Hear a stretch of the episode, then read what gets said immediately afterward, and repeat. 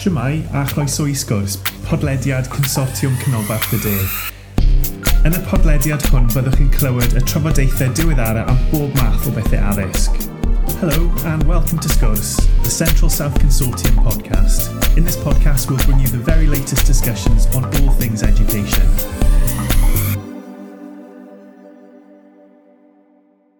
Croeso, croeso i'r podlediad podlediad hynod o gyffroes a hynod o ddifyr dwi yn siŵr. Haf ydw i, Haf Hayes. Dwi'n athrawes yn ysgol Pencau yng Nghaerdydd a dwi hefyd yn darlithio ym Mhrifysgol y Metropolitan yng Nghaerdydd. A gyda fi heddiw mae Matias Mawryr o Ysgol St Athen, Ysgol Gynradd St Athen, a mae gyda fi'r athro Enlli Thomas o Brifysgol Bangor Ac yn olaf, mae Emily Sian Kinsey gyda ni hefyd, sydd yn ddarpar athrawes ac yn um, gwneud y cwrs ôl-radd, uwchradd. Dyn ni yma i drafod cwestiwn diddorol, sef sut gallai dwyieithrwydd helpu i ddatblygu ieithoedd rhyngwladol mewn ysgolion lle mae'r Gymraeg yn brif iaith neu yn iaith ychwanegol a 'dyn ni'n edrych ymlaen i gael sgwrs ddifyr am yr ffaith nawr bod ieithoedd rhyngwladol yn rhan o'n cwricwlwm newydd ni yma yng Nghymru, nid yn unig yn yr uwchradd ond yn y sector cynradd erbyn hyn. Felly, beth am i ni ofyn i'r Athro Enlli Thomas i gyflwyno ei hun i ddechrau, a wedyn efallai trafod ei syniadau hi am ddwyieithrwydd ac amlieithrwydd. Diolch yn fawr iawn Um, yr Adran Lly Tomos ydw i o Brifysgol Bangor Mae nghefndir i mewn ymchwil ac wedi um, cychwyn yn ymchwilio um, sut ma' plant yn caffael y Gymraeg ac wrth gwrs gan bod plant sydd yn siarad Cymraeg hefyd yn ddwyieithog um, efo Saesneg, rhai wedyn yn dairieithog falle o iaith arall um, mae hynny wedi fy arwain i i'r maes o ddwyieithrwydd ag amlieithrwydd yn bellach hefyd. Felly i atab y cwestiwn um, cynta 'na felly um, o ran dwyieithrwydd ei hun um, ma' yr term dwyieithrwydd falla yn llawer iawn mwy syml um, ar rolwg cynta um, na ydi o go iawn falle bod yn ymddangos fel rhywbeth sydd yn eitha syml sef dau o rwbath. Um, ond pan ma' rywun yn edrach yn fanylach ar be' yn union ydi dwyieithrwydd yym ag amlieithrwydd wedyn yna mae o'n mynd dipyn bach mwy cymleth felly yn y bôn yym ma' dwyieithrwydd i rhan fwyaf o bobol yn golygu bo' gin rywun afal ar ddwy iaith fel bod nw'n gallu cyfathrebu i ba bynnag bwrpas i ba bynnag lefal mewn mwy nag un iaith. Os 'dach chi'n gosod y cwestiwn i fyfyrwyr er enghraifft yym be' di dwyieithrwydd yn amal iawn yr ateb 'dach chi'n ga'l yn ôl ydi bod 'na ddisgwl bod rywun yn rhugl falla yn y ddwy iaith a ma' hwnna wastad wedyn wedi bod yn her i ddwyieithrwydd achos ma' unigolion sydd yn ca'l 'i'n anodd i ddysgu iaith yn timlo bod n'w ddim falla yn ca'l ga'l 'u hunan yn ddwyieithog neu ddim yn teimlo bod nw'n siaradwyr digon da oni bai bod nw'n rhugl mewn dwy iaith. Rŵan 'dan ni isio chwalu y myth yna fod rhaid fod yn cwbwl rhugl mewn dwy iaith er mwyn bod yn ddwyieithog yym ag gosod yr yr diffiniad fwy ar lefal cyfathrebu. Felly ydi rywun yn gallu gneud defnydd o fwy nag un iaith mewn cyd-destun er mwyn gallu rhannu gwybodaeth neu gallu cyfathrebu at ba bynnag bwrpas ma' n'w isio. A wedyn wrth gwrs mewn cyd-destun amlieithog 'dan ni'n sôn am rywun sydd efo gafal mewn tair ne' fwy o o ieithoedd ynde? O diolch yn fawr i ti Enlli. Ti wedi codi pwyntiau pwysig iawn yn fyna wrth gwrs um, a ninna'n trafod um, argymhellion a gofynion y cwricwlwm newydd i Gymru Um, beth am i ni symud ymlaen felly te i edrych falle Emily ar sut fyddai ti nawr fel darpar athrawes yn egluro rhai o'r geirfa newydd yma sydd yn y cwricwlwm? Fel mae Hafan wedi dweud, um, ar y funud uh, dwi'n dysgu Cymraeg achos dwi ddim yn gallu siarad Cymraeg rhigo. Ond um, er mwyn deall yn well y geirfa'r allweddol, um, a deirfa, um, geirfa'r um, allweddol yn y cwricwlwm i Gymru, dwi'n credu bod uh, mae'n pwysig i ni ddeall beth yw yr meaning o ail-ieithoedd, yym aml-ieithoedd, lluosieithoedd, trawsieithu etc. Um, felly, nid oes angen cwrddweddol sut i addysgu ieithod. Mae'n posib gall fod trwy gyfeiriadau syml fel, er enghraifft, pethau sy'n debyg rhwng ieithoedd fel angani, fel coch neu um rojo yn yn Sbaeneg. Um, ac wrth i ni siarad Cymraeg, rhaid rhowlio um, r fel yn Sbaeneg, um, neu yn y tebygrwydd rhwng 1, 2, 3, ymwneud o stres yn Sbaeneg, ac um, y dyddiadau wythnos yn Ffrangeg a Chymru. Felly, um, e, mae'n bwysig i ni deall uh, y geirfa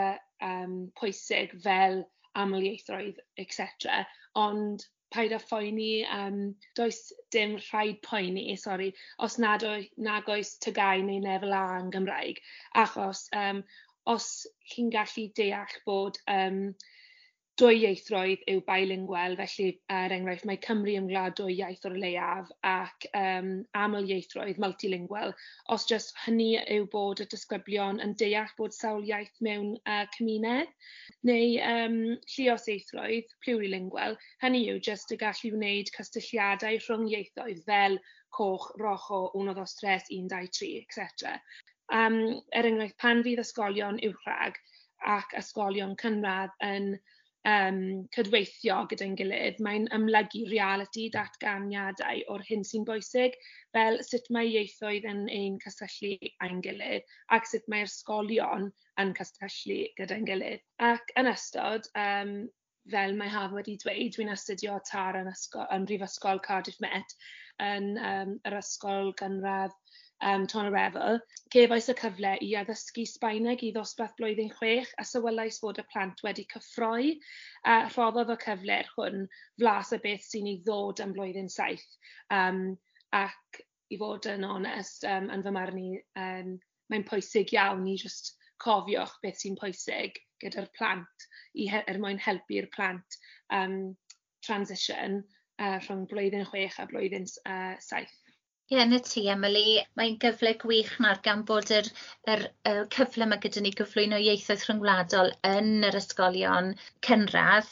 Mae'n gyfle i ni wneud um, mwy o brosiectau rhwng ysgolion cynradd a um, pontio gyda ysgolion uwchradd. Fel bod y plant ddim yn edrych am yr tro cyntaf falle'r ddysgu iaith rhyngwladol a ieithoedd modern yn yr ysgolion uwchradd. Mae'n holl holl bwysig yn dywe bod ni'n um, darparu'r cyfleoedd yma i'r plant. O, diolch yn fawr i ti, Emily. Um, wyt ti, Emily'n siarad sawl iaith? Ti'n aml ieithog?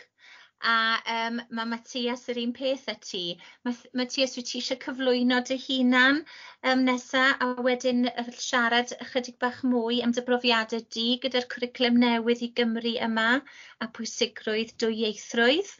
Ja, diolch ia wrth gwrs Um, wel Matthias a dwi, Matthias Mawro, um, dwi'n dysgu yn Ysgol Cynradd Saint Tathan. ar hyn o bryd yn yr ysgol dwi'n dysgu Almeinig a Chymraeg ar draws yr ysgol ac dwi'n hefyd yn gweithio ar gyfer y um, CSC Consortium a dwi'n hyfforddi athrawon yna i ddysgu um, a ddysgu Ffrangeg yng Nghysgolion Cynradd. So dyma beth dwi'n gwneud ac hefyd dwi'n dilyn o um, hyfforddiant proffesiynol ar gyfer dysgu iaith y rhangoladol yn yr ysgolion cynradd ac uwchradd ac um, dyn ni wedi edrych ar um, sut mae Wel, dyn ni wedi edrych sut mae dysgu Cymraeg yn gallu helpu dysgu iaith y rhyngwladol hefyd yn hoff, hoffothiant hwn. Um, hoffwn ni um, esbonio dipyn mwy am um, y gofynion cwricwlwm i Gymru yng nghyd-destun dwyieithroedd ac ieithroedd rhyngwladol. Um, achos mae do dwyieithroedd, amlieithroedd a llosieithroedd yn syniadau canolog y maes dasgu o ofrofiad, ac maen nhw'n berthnasol i bob un o'r bedwar datganiad o'r hyn sy'n boesig falle mae'n dechrau da er mwyn edrych a beth mae cwricwlwm yn dweud am hyn ydy y cyflwyniad i'r maes dysgu a phrofiad. Ac yn y cyflwyniad hwn mae'n dweud, mae dysgu a phrofiad yn y maes hwn yn anelu at alluogi dysgu wedi cyfathrebu'n effeithiol gan defnyddio Cymraeg, Saesnig ac iaith rhangwladol a lefelau gwahanol, of gwrs, ia? Ond um, Hefyd mae'n dweud mae'n anelu at annog anogdasgwyr i drosglwyddio'r hyn maen nhw wedi ddysgu am sut mae ieithoedd yn gweithio mewn un iaith, er mwyn dysgu a defnyddio ieithoedd eraill.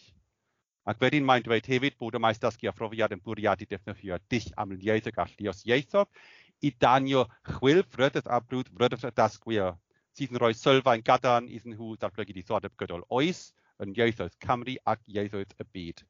A dyma ni fel athro thro cynradd, dwi'n teimlo'n gryf iawn am hynny. Mae Cwricwlwm i Gymru yn cynnig cyfle gwych i ni, dwi'n credu, i feithrin ac fe cadarnhawl a dasgu ieithoedd ac hefyd i feithrin cymhwysydd ieithoedd o oedran cynnar yn yr ysgolion cynradd yn barod. Um, a dyn ni'n gallu siapo, siapio dealltwriaeth ein disgyblion o byd ydy ieithoedd bydd mae ieithoedd yn rannu a beth sy'n gwahanol rhwngthyn nhw, a sut mae gwybodaeth a chymhwysau mewn un iaith yn ei helpu i ddysgu ieithoedd eraill hefyd. A fi fy hun, dwi wir yn credu os ydyn ni'n gallu adeiladu seiliau cadarn fel hyn yn cynnar, bod cyfle unigol gyda ni i fagu dysgu sy'n chwilfrydig ac yn cymryd dithodeb mewn ieithoedd ac sy'n llawn hyder i ddysgu ieithoedd rhangoladol newydd pan fydd y cyfle gyda nhw. Um, mae'r datganiadau o'r hyn sy'n bwysig yn rhoi mwy o fanwelion a tras byddai'n mynd um, dros nhw yn gyfflim. Yr un cyntaf yw mae ieithoedd yn ein cysylltu â'n gilydd ac mae datganiad hwn yn disgrifio sut mae dysgu ieithoedd yn mynd law yn llaw a dysgu am hunaniaeth diwylliannol, ein hunaniaeth ein hun a phobl eraill hefyd. Ac mae elfen diwylliant yn y maes dysgu a phrofiad yn fy ngwneud fi yn hapus iawn mae dysgu siarad ieithoedd gwahanol fel disgybl fy hun wedi fy helpu i ddeall diwylliant gwledydd eraill a dwi'n ddiolchgar iawn fy mod i wedi cael cyffle pan o'n i'n ifanc. A dwi'n fwy nac hapus bod Cyrwyddiwm i Gymru yn anelu at gynnig cyfleoedd i'n holl disgyblion. Bydd y cyfle i ddysgu am diwylliannau eraill yn helpu ein plant i ddatblygu empathi tuag at pobl o amrywiaeth o gefndiroedd ac hefyd bydd yr elfen diwylliannol yn actio fel cymhellwr ychwanegol i ddasgu ieithoedd, dwi'n credu, achos dyn ni yn barod yn gwneud llawer o amdrech i hybu diwylliant Cymraeg, Cymreig a Cymraeg a traws ein hysgolion, a dwi'n credu bydd ffocws a hyrwytho diwylliannau ychwanegol drwy ddasgu ieithoedd rhangwladol yn barod yn yr ysgolion cynradd yn cyfoethogi profiadau yn plant yn bellach. Um, Mae'r rhaid datganiad yn dweud mae deall ieithoedd yn allweddol i ddeall y byd o'n hamgylch. Um, ac mae'n anelu a darparu cyfleoedd i brofi ieithoedd mewn gwahanol ffurfiau a siondrys. Y nod ydy, i roi cyfleoedd cyfeithog i ddysgwyr i ddatblygu a chymhoeso eu sgiliau amlieithog mewn amrywiaeth o gyd-destunau. A doedd ddysgu iddyn nhw sydd i wneud synwyr o'r hyn maen nhw'n clywed a'r hyn maen nhw'n darllen o oedran cynnar ac mae hyn yn bwysig iawn i fi, oedran cynnar mewn amrwyau o ieithoedd ac a lefel addas yn amlwg, dyn ni'n gallu feithrin ei hyder i gyfathrebu mewn amrwyau o gyd-destunau iaith gydol oes. Ia, so dwi'n credu mae'n bwysig iawn ei dal nhw pan maen nhw'n ifanc, pan maen nhw'n dal yn hyblyg ac maen nhw'n brwdferydd iawn am, am ddysgu ieithoedd. Mae ein plant ni yn tyfu i fyny mewn cymdeithas ddwyieithog a llawer ohonyn nhw mewn cyd-destennau amlieithog. Fel dwedais ti yn fawr at um, Emily. A dwi'n hoffi'n fawr iawn bod y cyrciwm yn rhoi arfau ar hyder iddyn nhw i ymgysylltu a phawb o'i gwmpas. Dwi'n meddwl bod cyfle gwych gyda ni. Gwlad o ieithwg ydy Cymru a mae'r hwch plant yn gallu profi Cymraeg a Saesneg o eithron ifanc yn yr ysgolion yn barod. So, siŵr o fod, bydd ei mwynhad ac ei chwilfrydydd am y ddwy iaith hyn o gymodd pan fyddan nhw'n dechrau dysgu ieithoedd rhangwladol hefyd. Yn gyfflim iawn, y tryf datganiad yn dweud mae mynegu ein hunan trwy ieithoedd yn allweddol i gyfathrebu. Fel dwi'n resi, mae, mae um, cyfathrebu yn canolog i'r holl cwricwlwm, nid yn unig ar ieithoedd, ond un o elfennau pwysig yn y datganiad hwn ydy dylai ein, ein disgyblion fod yn gallu dewis yr iaith priodol mewn cyd-destun dwy ieithog neu amilieithog dylen nhw fod yn gallu cyffryngu pan mae'n rhaid hefyd. Cyffryngu yw helpu rhywun deall rhywbeth mewn iaith gwahanol, er enghraifft, helpu rhywun um, darllen rhywbeth, dyn ni, dydyn ni ddim yn hyderus yn yr iaith, ond pan a dwi'n mwy hyderus yn y iaith, dwi'n gallu helpu trawsiaethu rhywbeth. Ond mae hon yn elfyn mor bwysig o grwiciwm dwi'n credu, achos dyla plant defnyddio'r ieithoedd maen nhw'n dysgu nid yn unig yn ystafell stafell dosbarth, ond tu allan i'r dosbarth hefyd. Ac yn y cyd-destun dwyieithog, mae hyn wrth gwrs yn golygu datblygu sgiliau, yr hydor a'r cymhellion i ddefnyddio Cymraeg pan mae'n cyfle gyda nhw. Um, a dwi'n credu gyda'r cyrgiwm nawdd nawr, bydd y methylfryd hwn sy'n dod o'r dwyieithroedd, dwyieithroedd um, yn gallu dawis iaith addas i gyd-destun penodol. Bydd hynny hefyd yn helpu nhw i gymhwyso eu sgiliau iaith rhangwladol yn fwy effeithiol. Ond bydd rhaid i ni helpu i nodi cyfleoedd i ddewis iaith rhangwladol, a bydd rhaid i ni drio roi y hyder iddyn nhw i wneud hynny pan fydd y cyfle. Um, ac just i gloi, mae'r datganiad olaf yw mae llynyddiaeth yn tanio dychymyg ac yn ysbrydoli creadigroedd. Fel, fel mae'n dweud yn y datganiad hwn, mae llynyddiaeth yn ei hangu gorfelion. A dwi'n dwlu ar hwn, achos mae lle defnydd iaith Gymraeg a Saesneg yn eu hangi gorwelio mewn dasgwyr yn barod ac yn dod cyfle iddyn nhw i ddatblygu empathi tuag at pobl eraill yng Nghymru a tu hwnd. O ychwanegu dimensiwn rhangwladol gyda iaith rhangwladol, mae cyfle un, gyda ni nawr i weld y byd troi llygaid rhywun sy'n byw mewn diwylliant cwbl wahanol eto, gydag olwg ar y byd cwbl wahanol i'r un ni. Ac fel dwedes i o'r blaen, dwi'n hoff iawn o'r cysylltu a'r tŵng rhwng dealltwriaeth o brofiadau a diwylliannau pobl eraill ar yr un llaw ac ei gallu i ddatblygu empathi ar y llaw arall. Felly, a, dyma ni, um, cyfeiddio bod hynny wedi bod yn helpusga i roi syniad o rôl o ieithroedd, aml ieithroedd a llios ieithroedd yn y cwricwlwm, a sut maen nhw'n gallu datblygu nid yn unig sgiliau iaith rhyngwladol ein plant, ond hefyd ei dealltwriaeth diwylliannol, a sydd mae'r ddau elfen hon yn gallu eu helpu i gysylltu â bobl eraill? mewn y byd amlieithog ac i ddatblygu empathi tuag at phobl eraill. Diolch yn fawr i ti, i ti Matthias. Ti wedi crynhoi um, dibenion y cwricwlwm yn fyna yn wych i ni. Um, hoffwn i fynd nôl at um, enllu, os yw hwnna'n iawn, um, gyda ti enllu, i weld a, a gofyn y cwestiwn, wyt ti'n credu um, bod ni fel athrawon a um, darlithwyr um, darpar athrawon wedi deall beth oedd wrth wraidd yr um, cwricwlwm newydd wrth i ti fod yn rhan o'r trafodaeth yn llunio'r cwricwlwm. Wel da ni wedi cael yn barod um, rhai o'r diffiniadau ar gyfer rhai o'r terma newydd sydd wedi dŵad um, i'r cwricwlwm gan Emily Um, ac wedyn wrth gwrs mae um, Matthias hefyd wedi cyfeirio at cyfryngu a ag yn y blaen. Felly mae yna fyd newydd o betha um, wedi'w cynnwys o fewn y cwricwlwm ond tydi hyn ddim yn betha sydd ddim yn digwydd yn barod. Mae nhw'n betha lle mae yna jyst label iddyn nhw. Um, ac felly os fydda um, athro neu athrawes yn edrych ar ryw arfer arferion nhw a be maen nhw'n neud ar lawr dosbarth dwi'n siŵr bydd rhan fwyaf ohonyn nhw yn gweld wrth, wrth allan drwy'r cwricwlwm o, dwi'n gwneud hynny, mae hynny'n rhywbeth da ni da ni yn neud felly dwi'n meddwl bod lot o beth sydd yn y cwricwlwm achos mae'r cwricwlwm wrth gwrs wedi ca'l i'w um, yy lunio gan athrawon gan ymarferwyr gan bobl sydd allan yna yn delio efo plant yn rhoi iaith i blant yn rhoi profiadau i blant drwy iaith ac wrth gwrs beth sydd yn anodd efo iaith ydy bod iaith wrth gwrs yn bwnc ond hefyd yn gyfrwng. Ac felly mae sut da ni'n mynd ati fel cwricwlwm i fedru rhoi addysg i blant drwy gyfrwng iaith benodol neu fwy nag un iaith ond hefyd yn gwneud y pethau eraill 'na er mwyn ysbrydoli plant am ieithoedd fel 'dan ni wedi glwad yn barod Um, ac wrth gwrs mae yna lot o bethau newydd yn y cwricwlwm o ran yr cymharu a chyferbynnu ieithoedd fel bod plant yn gweld gwerth ieithoedd yn dall pwrpas ieithoedd Mae hynna i gyd yn arwain wedyn at sgiliau meta ieithyddol sydd yn sgiliau pwysig ofnadwy a mae'r sgiliau yna wedyn y rhai sydd yn gallu trosglwyddo i bynciau eraill ac i'r math arall o um, wybodaeth mae plant yn ddatblygu felly dwi'n meddwl bod y pethau cywir yn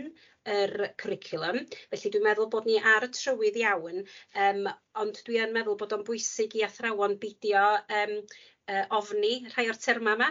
Um, a hefyd wrth gwrs mae yna um, ma' ma' 'na betha ma' 'na ma' 'na ma' 'na ymchwil ma' 'na lofruddiaeth ma' 'na lot o waith wedi yym digwydd yn y cefndir tu ôl nifer o'r yym terma 'ma yym nath yym Emily ag yym Matias gyf- yym gyfeirio at yym drawsieithu. Rŵan ma' trawsieithu yn derm cymleth achos bod trawsieithu wedi newid ystyr dros amsar. Um, mae yna um, erthigol diweddar iawn iawn wedi cael i'w chyhoeddi'n 2021 a mae'r teitl rhywbeth fel translanguaging, a term that went wandering. A mae o wedi, mae o wedi cychwyn yn, yn, yn gysyniad pedagogaidd, felly mae o'n sôn am gyd-destun ag arferion addysgeg pur. Mae o wedyn wedi addasu i fod yn ddisgrifiad um, o ymarfer ieithyddol, um, ac wrth gwrs mae yna agwedda o dros um, o ran yr diffiniad cynta sydd yn berthnasol falle mewn ysgolion cyfrwng Cymraeg, a mae yna gwedda wedyn yr ail diffiniad sydd falle yn fwy perthnasol mewn cyd-destun cyfrwng Saesnag, lle mae'r Gymraeg yn iaith ychwanegol i'r disgyblion ynghyd ar ieithoedd eraill maen nhw'n cyd ddysgu hefyd. Ac felly falle bod yr elfen, yr ail ddiffiniad, um, lle mae'r ail ddiffiniad fwy ar ôl um, y ffaith bod gan blentyn sydd yn siarad mwy nag un iaith, mwy nag un ffordd o ddeud rhywbeth, mwy nag un ffordd o weld y byd mwy nag un ffordd o ddehongli'r byd. Ac felly um, os ydy plentyn angen cyfathrebu i'w i'w hangen nhw neu cyfathrebu rwbath Ond cyn bella bod nhw'n gallu cyfathrebu fod drwy ryw iaith, cymysgedd o ieithoedd, diom otsh cyn bella bod nhw'n cyfathrebu, dyna 'di'r ail ddiffiniad, mae hwnna'n mynd ar ôl yr ymarfer ieithyddol lle, a dyna lle mae cyfryngu ag yn y blaen hefyd yn mynd i fod yn yn allweddol wrth i blant ddatblygu y sgiliau ieithyddol yna. Ond symud yn ôl wedyn i ysgolion cyfrwng Cymraeg er enghraifft falla bod yr defnydd yna um, ddim yn rhywbeth fydda athrawon eisiau cynllunio ar 'i gyfar o yn yr un ffordd ac y byddan nhw eisiau cynllunio ar gyfar cyfoethogi sgiliau Cymraeg a dealltwriaeth y blant y plant o dderbyn gwybodaeth rhyw gyfrwng y Gymraeg drwy alluogi nhw i ddefnyddio iaith gynta nhw sydd yn aml iawn yn Sysnag ond gall fod yn iaith arall hefyd i sgaffaldu i'w dealltwriaeth nhw yn drw, yy drwy gyfrwng y Gymraeg. Felly ma' trawsaethu'n y cyd-destun yna fymryn yn wahanol eto. Rŵan peth dwytha dwi isio neud yna ydy chwalu penna pawb am drawsaethu a neud o swnio fatha rhywbeth hynod hynod gymleth. Tydio ddim yn gymleth ond um, ond, ond ond ma' ma' a- ag eto mae o um, fel bo' peth arall yn disgrifio rw- petha sydd yn digwydd yn barod ar lawr dosbarth. Felly dwi'n meddwl um, yn sicr da ni ar y trywydd iawn, da ni cynnwys y pethau iawn um, ond mae o'n bwysig bod ni hefyd yn ymwybodol o le lle mae'r yym yr yr terma 'ma 'di dod be' dyw pwysigrwydd? Nhw, pam bod nhw'n bwysig? Pwy sydd 'di dangos bod nhw'n werthfawr ac yn ddefnyddiol ac yn um, be' 'di'r evidence based based um, practice sy 'na um, tu ôl i rhai o'r rhein uh, boed hynny yn ryngwladol neu rhywbeth 'dan ni 'di gasglu fan hyn yng Nghymru. Felly mae'n bwysig bod ni yn yn edrych ar hynny er mwyn adnabod um, cryfdera y petha fyddan ni'n neud o ran y cwricwlwm newydd. A fel ddwedodd Emily yn barod yn ystod y podlediad, doi, does dim eisiau teimlo'n nerfusrwydd os oes dim tygau neu ddim lefel A gyda ni mewn ieithoedd modern. Um, mae'n bwysig bod ni'n mentro ac yn mynd amdani i roi esiampl da i'r disgyblion yma am pa mor um, bwerus ydy yr ffaith yma bod ni'n trafod amlieithrwydd yn ein dosbarthiadau. Um, hoffwn i rannu gyda chi rhai esiamplau Os sut rydyn ni'n mynd ati yn ysgol pencau i um, godi brwdfrydedd a diddordeb y plant o oedran cynradd mewn ieithoedd rhyngwladol. Un o'r um, prosiectau mwya llwyddiannus dyn ni yn ei cynnal um, bob blwyddyn yn neuadd yr ysgol ydy ffair Nadolig o gwmpas y byd lle mae pob un dosbarth yn cael cyfle i baratoi um, stondin bach um, yn rhoi hanes diwylliant a chydig o wybodaeth i ni am un wlad um, yn rywle yn y byd a sut maen nhw'n dathlu eu Nadolig nhw, beth yw'r storïau sydd gyda nhw um, fel rhan o'r dathliadau ac wedyn fe ddaw y rhieni a pob aelod o gymuned yr ysgol ynghyd mewn ffair i i gael dysgu um, oddi wrth y gwahanol ddosbarthiadau Mae hwnna wastad yn un o um, uchafbwyntiau'r flwyddyn i mi. Ac wrth gwrs um, yr um, syniad arall sydd gyda ni yn ein hysgol ni hefyd sydd yn ysgol cyfrwng Cymraeg ydy mynd ati greu audit um, o'n rhieni ni a'n um, teuluoedd ni weld be- os oes 'na drydydd iaith neu pedwerydd iaith yn yr um, yn nheulu ein um, plant ni ac os oes 'na mae'r ma'r ffair Nadolig wedyn yn gyfle i ddathlu y trydydd iaith yna. Ac yn yr un ffordd wedyn, yn yr un modd, um, dyn ni wedi um, mynd ati i gynllunio cwricwlwm yn yr ysgol sydd yn seiliedig ar brosiect o'r enw, mae'r Institute Francais wedi cyhoeddi, mae e'n rhad ac am ddim i bawb i gael mynediad iddo fe ar y we um, Primary French Project yw e a mae e'n rhoi um, cwricwlwm eitha manwl i chi ar sut a beth i gyflwyno i um, god- i ddysgu ffraneg yn yr ysgol gynradd. A 'dyn ni'n defnyddio hwn ac wedi addasu hwn wedyn er mwyn cael datblygiad a pharhad o'r iaith ffraneg yn rhedeg o'r dosbarthiadau isaf dan saith holl ffordd fyny i blwyddyn chwech. Felly ffraneg 'dyn ni wedi um, penderfynu ydy'n um, trydydd iaith ni yn yr ysgol. Ond wrth gwrs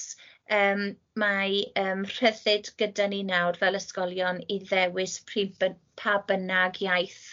fodern 'dyn ni eisiau i gyflwyno yn ein hysgolion yn hunain. Byddwn ni wedyn wrth ddilyn y cynllun yma, byddwn ni'n mynd ati wedyn i gynllunio gwersi sydd yn perthyn i thema tymor y dosbarth. Felly mae blwyddyn pump er enghraifft tymor diwetha wedi bod yn dysgu am yr ardal leol ac am gyrdydd ac yn rhan o cwricwlwm ffraneg yr project yma mae cyfle i ddysgu enwau adeiladau gwahanol y trefi so 'dyn ni wedi plethu ein gwersi ffraneg ni wedyn ni mewn i'r thema ac wrthi yn dysgu enwau adeiladau gwahanol yn ffraneg um, sydd yn mewn cyd-destun perthnasol ac yn llawer o synwyr i'r plant wedyn wrth ddysgu am ffraneg mewn cyd-destun cyfarwydd a'r ffordd mwyaf effeithiol dwi yn um, wedi weld yw um, mynd ati i ddysgu geirfa newydd ffraneg i'r plant. Ydy trwy chwarae gemau Um, maen nhw'n wrth i boddau yn chwarae gemau o bob math. A canu hefyd Mae rapio yn boblogaidd iawn yn ein hysgol ni ac yn aml iawn ai chwilio am guriad ar y we un sydd yn eitha um, pwerus a wedyn bydda i'n rapio gyda'r plant, bydda i'n galw y patrymau iaith a geiriau ffraneg allan a bydd y plant yn copio fi wedyn a cyn pen dim fydd yna gân cyfan wedi cael ei ei chyfansoddi gyda ni a byddwn ni wrth ein boddau yn cystadlu mewn cystadlaethau fel fideo pop yr Institut Francais wedyn gyda'r caneuon rydyn ni wedi eu creu. Ni'n ffans mawr hefyd o um, ganwr o'r enw Alan Lulei mae e ar y we a mae e'n cyfansoddi mae fe wedi cyfansoddi fideos hwyliog addas iawn i blant cynradd um, ar gwahanol themau Ffraneg so mae can gyda fe ar lliwiau mae can gyda fe ar rifau 'dyn ni wrth ein boddau yn dysgu Ffraneg ym Mhencai trwy wneud llawer iawn o ganu ieithoedd a chymharu ieithoedd gyda'i gilydd. Wel Diolch yn fawr iawn i chi gyd, banelwyr, am eich amser heddiw yn rhannu eich syniadau, mae wedi bod yn hynod o ddiddorol. Gai i ddiolch yn fawr i ti Enlli ac i Mathias ac i Emily am eich cwmni. Diolch. Croeso. Croeso. Diolch am rando ar y benod hon o sgwrs. Cofiwch ein dilyn ar Twitter a Facebook, tan ysgrifio ein sianel YouTube, ymuno yn cymunedau ar ein gwefan a darllen ein bwletin ysgolion wythnosol am y newyddion diweddaraf. Thanks for listening to this episode of Sgwrs. Don't forget to follow us on Twitter and Facebook, subscribe to our YouTube channel, join our online communities via our website, and read our weekly school bulletin for the latest news. Hwyl am y tro. Bye for now.